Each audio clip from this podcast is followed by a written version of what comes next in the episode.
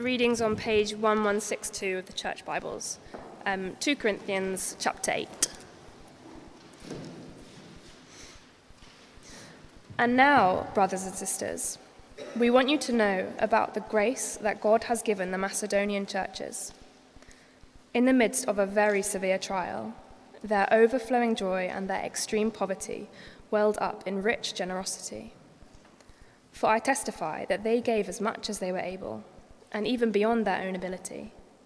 Entirely on their own, they urgently pleaded with us for the privilege of sharing in this service to the Lord's people. And they exceeded our expectations. They gave themselves first of all to the Lord, and then, by the will of God, also to us. So we urge Titus, just as he had earlier made a beginning, to bring also to completion this act of grace on your part. But since you excel in everything, in faith, in speech, in knowledge, in complete earnestness, and in the love we had kindled in you, see that you also excel in this grace of living. I am not commanding you, but I want to test the sincerity of your love by comparing it with the earnestness of others. For you know the grace of our Lord Jesus Christ, that though he was rich, yet for your sake he became poor, so that you, through his poverty, might become rich. And here is my judgment about what is best for you in this matter. Last year, you were the first not only to give, but also to have the desire to do so. Now finish the work, so that your eager willingness to do it may be matched by your completion of it, according to your means. For if the willingness is there, the gift is acceptable, according to what one has, not according to what one does not have. Our desire is not that others might be relieved while you are hard-pressed, but that there might be equality. At the present time, your plenty will supply what they need, so that in turn their plenty will supply what you need. The goal is equality. As it is written, the one who gathered much did not have too much, and the one who gathered little did not have too little. Thanks be to God, who put into the heart of Titus the same concern I have for you. For Titus not only welcomed our appeal, but he is coming to you with much enthusiasm and on his own initiative. And we are sending along with him the brother who is praised by all the churches for his service to the gospel. What is more, he was chosen by the churches to accompany us as we carry the offering, which we administer in order to honor the Lord himself and to show our eagerness to help. We want to avoid any criticism of the way we administer this liberal gift, for we are taking pains to do what is right, not only in the eyes of the Lord, but also in the eyes of man. In addition, we are sending with them our brother, who has often proved to us in many ways that he is zealous, and now even more so because of his great confidence in you.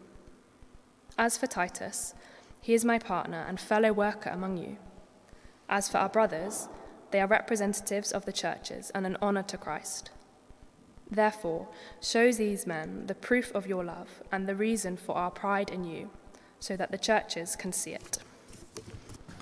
Thank you, Kezia, so much for reading that, and it's fantastic to be with you here today. My name's Jeremy, I'm on the staff team here at Trinity, and I've already met some new people here for the first time today, so special welcome to you, and it's great to have you join us as we come back to the book of Second Corinthians, the book that we're looking at intermittently over the course of the year. Well, do keep that uh, part of the Bible open. It's page one one six three if you've let it close, because uh, what I want is for the Bible to stay in your minds, not my words. So if, uh, as I'm speaking, you can keep on reading and rereading that part of Second Corinthians, then uh, I'll pray that that part of the Bible sticks in each of our heads. Let's pray as we begin. Let's pray to that end. Father God, we've already prayed uh, in our last song that you would speak to us as we come to you. And so uh, we'd like to keep praying that prayer persistently. Please can we hear your voice, Father God, uh, and uh, please can we pay attention to your word, and please can the encounter that we have with you today be, be life-changing in a permanent way. We ask, Father, that you change us for good, if that's your will. And uh, so I pray, Father, that Uh, that we would hear what you have to say to us. Thank you that you have a concern for our church. Thank you that you care for us as individuals. And so I pray that we'd willingly submit to your purposes. Please, Father, can that be the sort of humility in our hearts? And we ask these things in your name. Amen.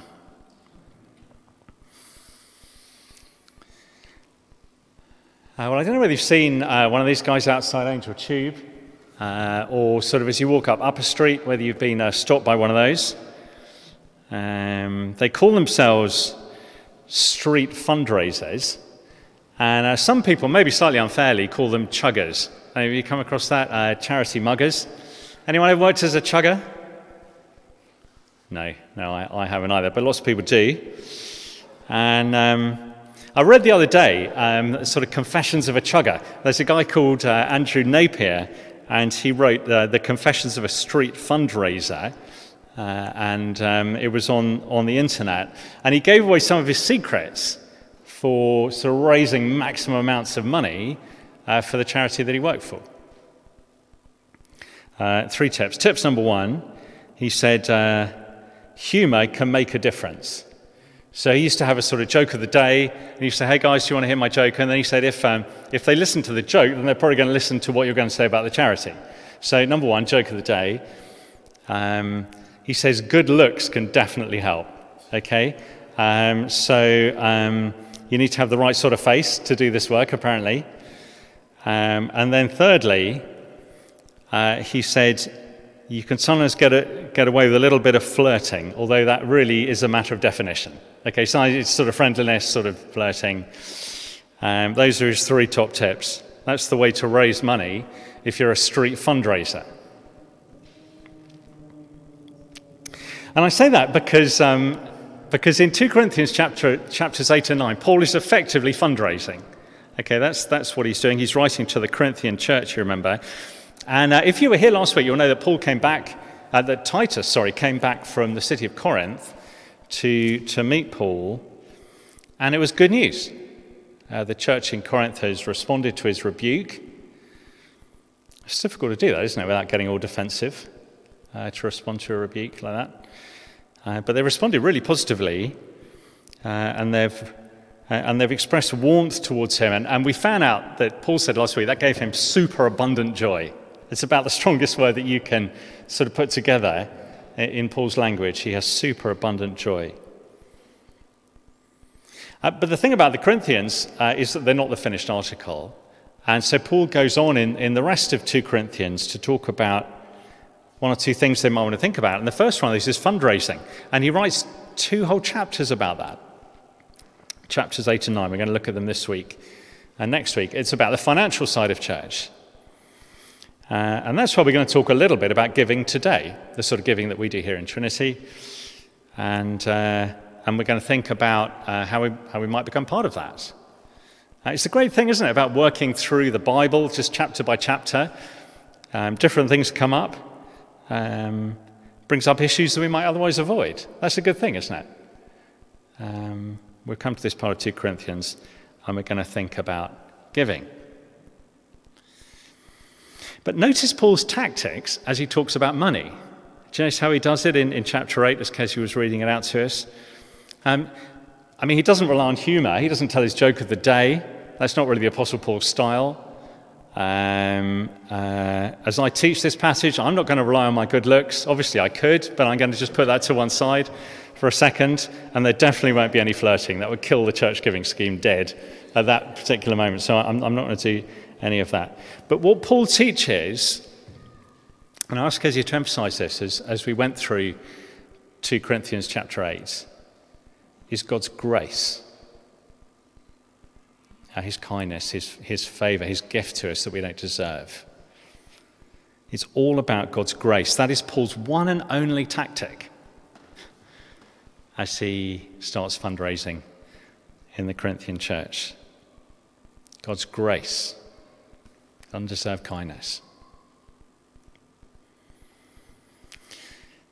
And it's useful, isn't it? Because it undercuts all of those um, reactions that we might have uh, when we hear that we're going to talk about giving at church, or, or when we're sort of attacked by a chugger on Upper Street. You know, all those um, sort of reactions that might spring to mind straight away. Um, guilt, you know, we might feel bad about the amount that we give or that we haven't got around to giving, or um, you might feel bad about that. Um, indifference, just wanting to blank the whole thing, just walk past, pretend you haven't seen them. Uh, or defensiveness, feel, feeling that people are trying to get at us. Why is everyone asking my money the whole time? Um, grace sort of undercuts all of those reactions. And, uh, and two Corinthians chapter eight is going to show us why. So two points, just two points from the chapter then. And the first one's this. Grace gives generously. That's what grace does to you. It enables you to give generously. Grace gives generously.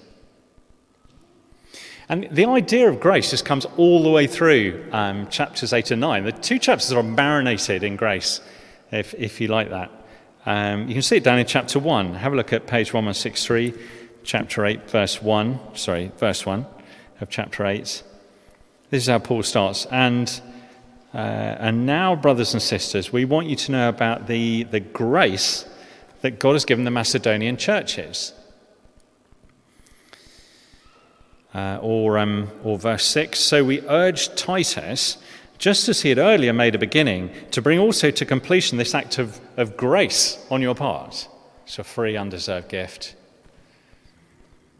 Um, have a look down the last line of verse seven, just before the, before the paragraph break.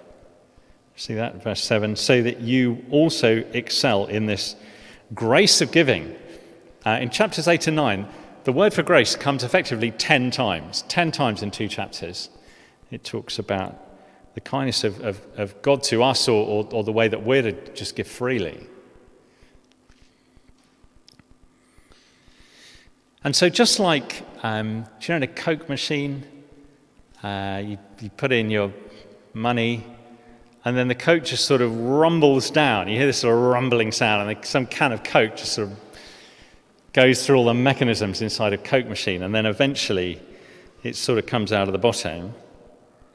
And so Paul wants this sort of grace to just rumble down through these Christians until it emerges as generosity somewhere in their lives.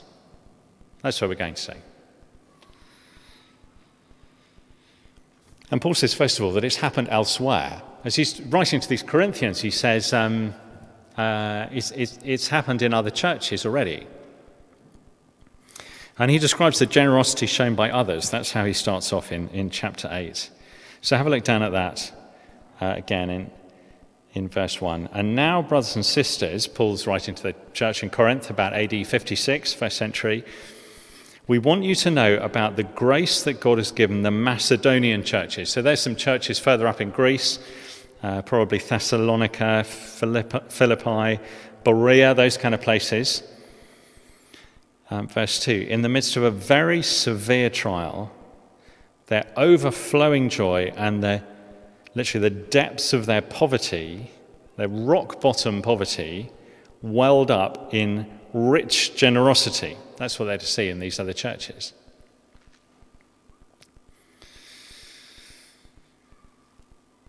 Now, it's interesting, isn't it, that the, um, that the outworking of God's grace doesn't, doesn't take away their pain. Do you notice that? Um, sometimes people can feel very betrayed by God, and they say, well, God, God, didn't, um, God didn't take away my pain. I know it's hard. It's very, very hard. God nowhere promises that he'll take away all pain, at least not this side of the new creation. God's grace doesn't alleviate their poverty, but it does cause them to open their hearts and open their bank accounts. In fact, do you notice this in verse four? Have a look down at verse four. This is quite strange. Um, they urgently pleaded with us. You know, when, when people are, are short of money, uh, I've been very short of money in my lifetime. Uh, I once had to survive uh, forty-eight hours on nothing but milk and muesli, six meals in a row, because I completely ran out of money. Um, but I knew that there was more money on the way. Some people don't have that reassurance, I know. When, when people are very short of money, then they plead to be given money, don't they? That's generally what happens. Um, here in verse four, they're short of money and they're urgently pleading to give money away. That's just strange, isn't it? That's not normally the way that it works. Complete reversal of what you'd expect. They, they come to church, they turn up to church and say, please, please, you've got to help me, I'm desperate. I've just got to give you some money. Um, that's sort of their approach. Uh, it's, like, it's like a guy who turned up after church just a couple of years ago, uh, before the pandemic. Uh, and uh, he sent me, uh, sent someone across to me and said, I've, I've got to speak to the vicar. And uh, I looked back and he, and he looked a bit down on his luck. And from time to time, people um, sort of turn up after the service. That's fine. So they're really short of money, and we often take them down the road and tell them the gospel on the way and, and buy them a bit of feed. And uh, that was completely what I was expecting. And I was already in a conversation, so I gave it a few minutes. Um, uh, and then eventually I sort of made my way around to him. And I said, oh, can I help you? And he pulled out of his bag this beautiful um, sort of leather-bound, sort of gold-edged Bible in English and Romanian. And he said, um, he said, I don't know anyone in Romania to give this to, but I thought you might. I just want, really wanted to give it to you. And that was what he came for. He was really keen to give. That's why he was there. And, and so with these churches, you know, they're, they're pleading to give. And, and for them, do you notice it's primarily vertical? We spoke about this a little bit last week um, in, in confession. You remember um, uh, when you're rebuked, against you only have I sinned, D- David says. So with generosity, it's really primarily vertical. You see verse five, and they exceeded our expectations. These are these churches uh, in Macedonia. They gave themselves first of all to the Lord. So they did, they gave themselves to the Lord. They got that right. And I want you to know about this, says Paul. Um, I want you to see this model of generosity. Uh, watch and learn. And to see someone else being um, generous is, is very transformative, isn't it? Particularly if they haven't got very much money. Um, I read a story this week uh, on a website. I, I can't guarantee that it's true, but it makes it makes the point. Uh, there was a, a quite a prosperous Christian who decided to go on a world tour, and um, they found themselves in a, a rice paddy in Korea. And um, they were just looking across this uh, this rice paddy, and they saw a boy who was pulling a plough, a sort of rough wooden plough. And uh, probably his granddad, an old old guy, was sort of steering it, and, and then the boy himself was pulling this plough along. Uh, he, was, he was making quite an effort. And the tourist took a photo because he thought he looked quite quaint, quite a sort of rural scene. And he said to the guide, you know, is, is this the way it normally happens um, in Korea? And the guide said, um, when the when the church building was built recently um, in the village, that family were eager to give something, but they had no money, so they sold their ox and they gave their money to the church. And so this spring, they're pulling the plough themselves. Um, and the tourist um, took his photo back to his home church, and he said, I've got to learn a lot about generosity. I'd like to give more than I already am. And, and, and in the same way, Paul's sort of holding out this photo of the Macedonian churches, and he's saying, you know, watch and learn. This is This is sacrificial giving. Grace gives generously.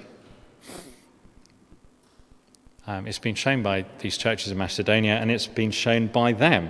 Can you see that in verse seven? Um, verse seven, uh, but since you excel in everything, in faith, in speech, in knowledge, in complete earnestness, and in the love we've kindled in you, see that you also excel in this grace of giving. So it's to be shown by them as well. They were known for their faith and their speech and their knowledge. You can remember, this is a church that really um, uh, sort of made a lot of people's gifts. Uh, it was a church where uh, if you had a gift, you, you were very, very keen to, to let other people know that you had it. But they're to excel in this gift as well, the gift of giving. They're treated as a normal part of Christian discipleship. In the way that here at Trinity, I don't know what we're known for. Uh, maybe we're known for our um, known for our friendliness, the warm welcome uh, we like to give people, maybe our Bible teaching, maybe maybe our home baking. We, we want to be we want to be known for this as well. It's a normal part of Christian discipleship, um, giving of our money.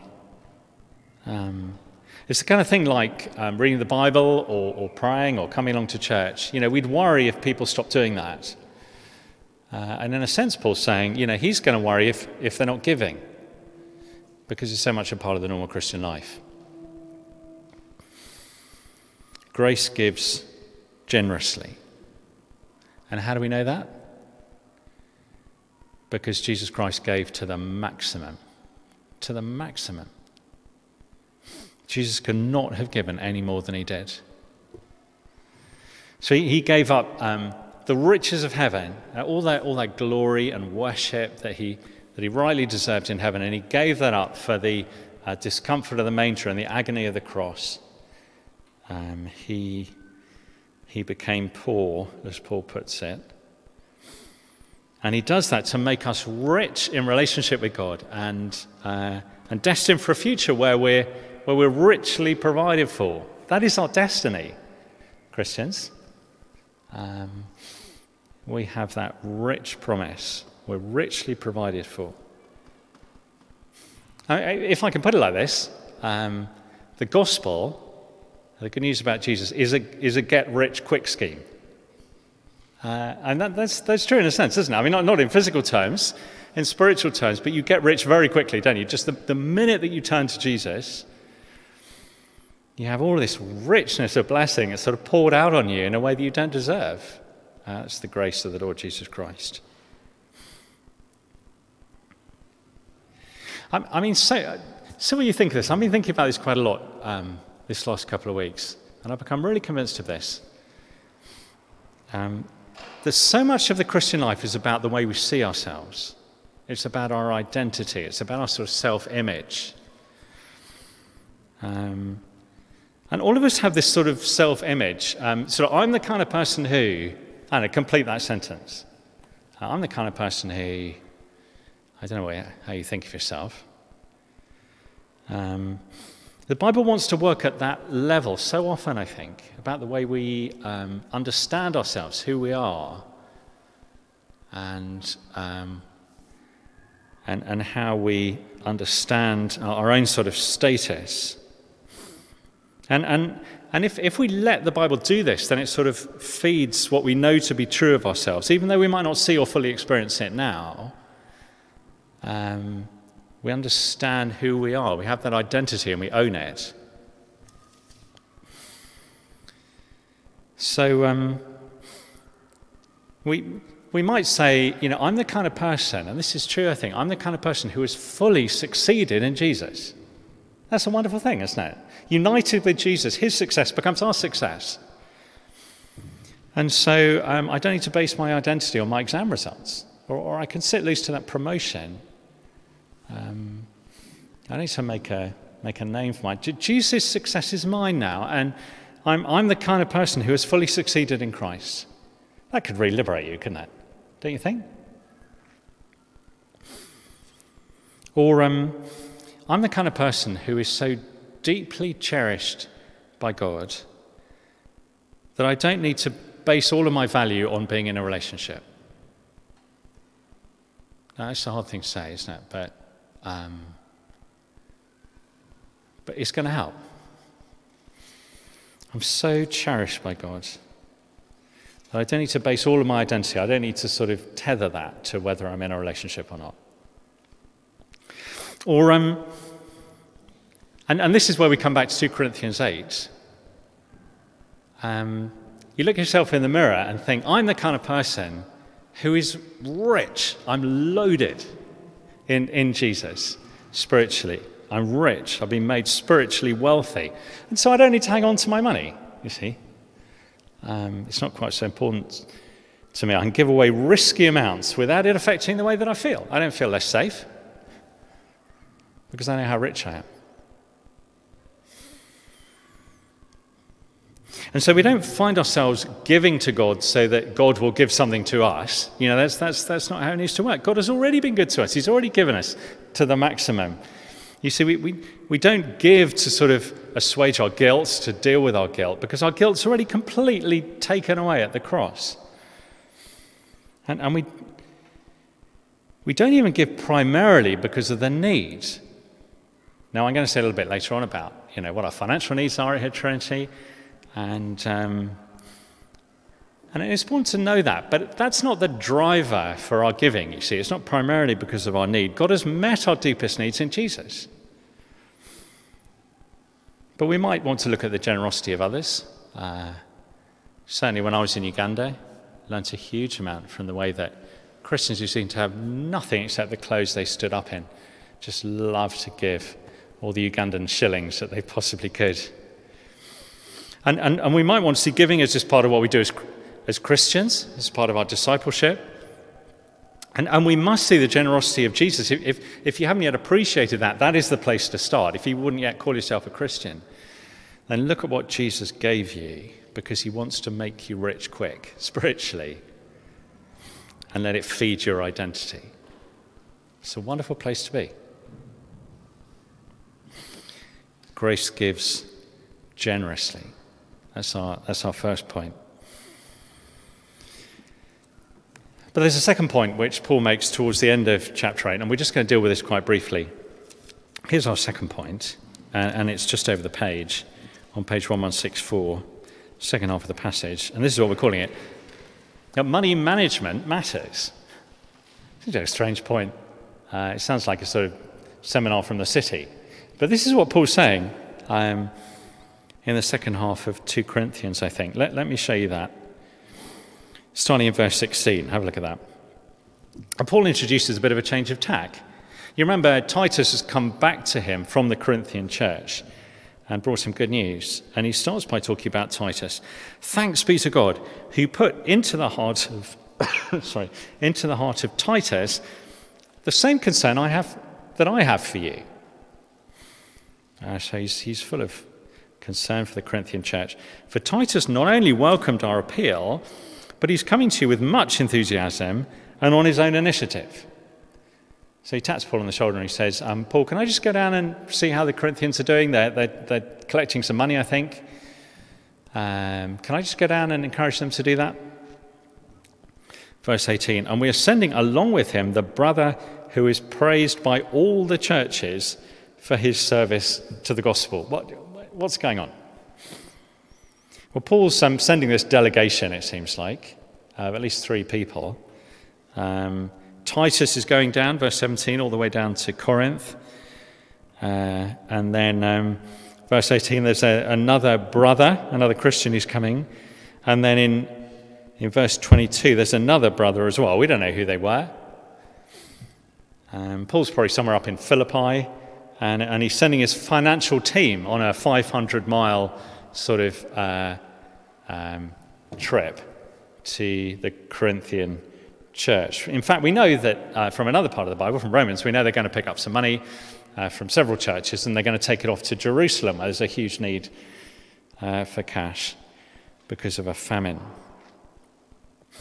What do you notice about the people that Paul sends? What do you, how do you recognize them? This is what Paul implies. They're trusted. He trusts them. Uh, I once had a friend called Richard Truscott, and he um, he went by the nickname of Trusty Truscott. A trusted guy. You know, you'd um, you put your life in his hands, and Paul trusts these guys. Um, he trusts Titus, sixteen and seventeen, and then he says the second brother, verse eighteen, is praised by all the churches for his service to the gospel. What an amazing thing! Can you imagine having that on? On your gravestone? uh, Dawn, went, Dawn and Amy went to a funeral this week uh, of a lady called Anne Beecham uh, in Cambridge. Uh, the church there, St Andrew the Great, was packed full of people who she'd helped as a Christian throughout her life, um, including uh, Dawn and me and, my, and our family. Um, she was a bit like a granny to us. And it would be appropriate to say these words of her, I think. She was praised by all the churches for her service to the gospel. Amazing. So trusted, praised. And the third brother is, um, verse twenty-two, proven. Imagine sending them their nicknames, trusted, praised and proven. Those are the three guys you're going to send. And notice the staggering commendation in verse twenty-three. Um, have a look down at that. They're representatives of the churches, okay, and an honour to Christ. Amazing thing to say about them. They're an honour to Christ. Literally, they're a glory to Christ. They're glory givers um, to Jesus. That's what they're known for. The point Paul's making is this: it matters who does your finances. Can you see? It matters. Because um, why? Well, verse twenty, Paul's already been under attack, and um, he just wants to be really careful. So he wants to leave no space for criticism. Uh, end of verse twenty. We want to avoid any criticism of the way we administer this liberal gift. Verse twenty-one, for we are taking pains to do what is right, not only in the eyes of the Lord, but also in the eyes of man. Yeah, Paul knows that accountability matters. Uh, financial responsibility is important to the Apostle Paul. Um, he wants to make sure his sums add up. So that he's nothing like the sort of televangelists in Corinth uh, who are known for their misappropriation of funds, who play sort of fast and loose with their pounds, shillings and pence. He doesn't want to be like that. And if you want to understand that any further, all you have to do is uh, Google the words, as I did uh, this week, church fraud. It's terrifying. Um, what, what comes up? Dis- discredit that's been done to the gospel by financial irregularities in church circles. Such an open door for the devil, yeah? And so we want to be careful. We want to be responsible with our money. That's the counterpart, isn't it? Uh, if we give our money to the church, we need to know that it's going to be looked after and, and, and responsibly handled. We've got someone called Rachel Bourne, who is our financial administrator. It sort of helps. I think that she's um, outside of the church. She can get a sort of uh, a, a, a global view of, of what's going on here at Trinity. Um, she's trusted. She's a painstaking accountant. And then we have sort of external auditors, and we have double signatures, and And all these sort of checks and balances on our money, and that's important. We want to be careful not to discredit the gospel. Yeah? Important. So grace gives gener- generously, and money management matters. That's the point of two Corinthians eight. Uh, but in the meantime, just as we finish, uh, you'll notice that I just skipped over a few verses in the middle.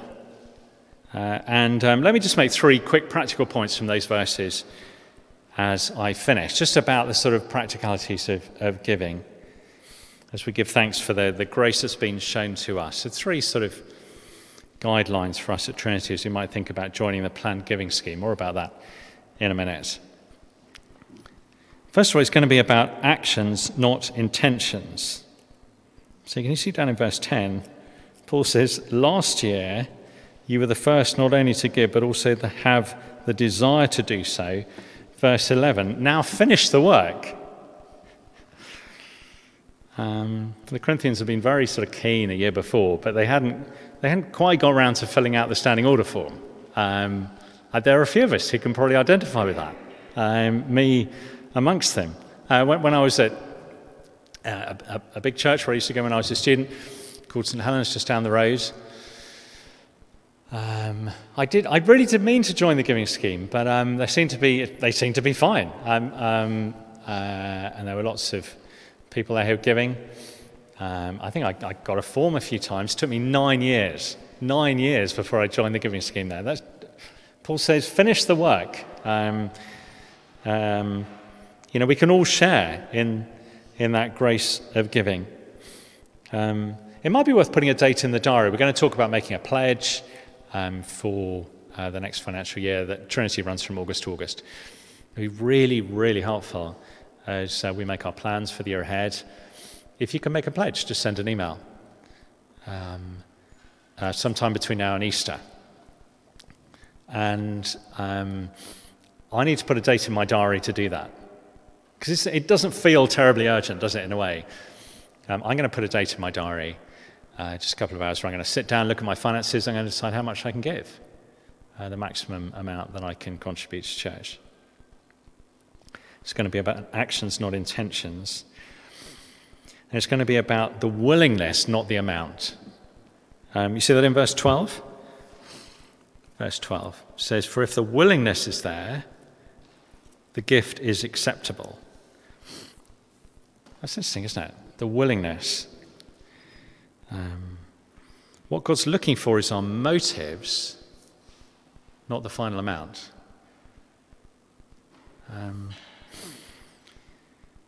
that's um, that's a reason for us all to be giving, I guess, uh, if, if we're Christian people. If, if you're not yet a Christian, um, we don't want your money. Uh, that's great. But if you are a Christian person, um, then what God's looking for is the willingness uh, to participate. So it's something we can all do, isn't it? Um, uh, we can all take take part in that. Whatever the amount, we can share in the grace of giving. It's something we can all get involved in together. That's a sort of every member activity. And because of that, it's between us and God, and not between us and anyone else. You know, we, we can easily feel, you know, on the one hand, um, I'm giving so little, uh, maybe it's five pounds a month or something if you're a student. Um, you think, I'm giving so little, well, it's not really going to make a, a huge amount of difference, so I don't know why uh, why I need to bother. On the other hand, you might think, um, why am I giving so much to the church? I seem to be carrying this church. Um, is, isn't it time for other people to get more involved? And Um, Just the way we're made, we just constantly compare ourselves with other people. It's between us and God. Keep keep your blinkers on. Um, don't don't look sideways. Give give what you can. Don't compare yourself with other people. Um, I mean, it's possible uh, if you look at the end of verse thirteen that um, if if you're earning um, a bit more, then um, you can give a higher percentage of of what you earn. That's possible, isn't it? Because the aim is equality. In other words, uh, some of us will be earning uh, quite a lot. Perhaps we give even more so that we'll end up with a roughly equal sort of quality of life to people who are earning a little bit less. I think that's Paul's point, isn't it, in verse thirteen? So the goal might be equality. Keep the blinkers on. Give thanks to God. No comparisons. So about actions, not intentions, about willingness, not amount. It's between us and God, not us and anybody else. Because in the end, it's not like we've been flagged down by a chugger, is it? I mean, um, that's not the way the Paul works. Uh, no one's using humour to manipulate us. No one's using their good looks to dazzle us. Uh, no one's flirting with us to confuse us. We're, we're just presented with God's grace. Incredible grace that comes to us through Jesus, that spiritual wealth uh, that is God's response to like a mustard seed-sized grain of faith. Totally out of proportion, isn't it? The riches that God gives us. For you know the grace of the Lord Jesus Christ, says Paul.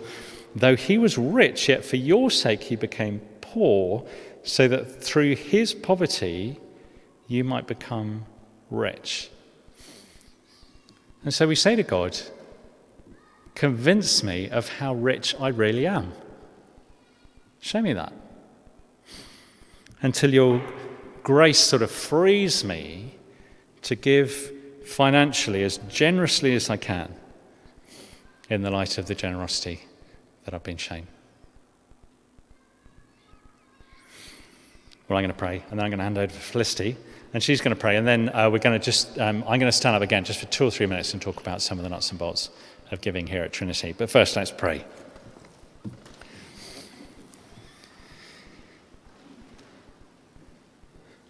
Father God, thank you that if we're Christians, we're rich people in the Lord Jesus Christ, and that Jesus became very poor in order to give us the riches that we possess. And so I pray, Father, we wouldn't feel burdened um, or guilty, we wouldn't feel defensive, Uh, we wouldn't feel that we want to um, sort of blank the issue. I pray, Father, instead we'd be so moved uh, by the generosity that you've shown us uh, that we become generous people Uh, whether that's um, with our time and our energy or, or with our finances, uh, whether that's giving in this church or, or, or giving far afield, like the Corinthians were being encouraged to. I pray, Father, that the grace that comes through the Lord Jesus Christ would sort of loosen our purse strings, and that we'd know what it is to take part generously in, in, in this grace of giving, this opportunity that you've given us to be financially generous with the resources you've given us. I just ask, Father, that you bring about that change in us, and I ask in Jesus' name. Amen.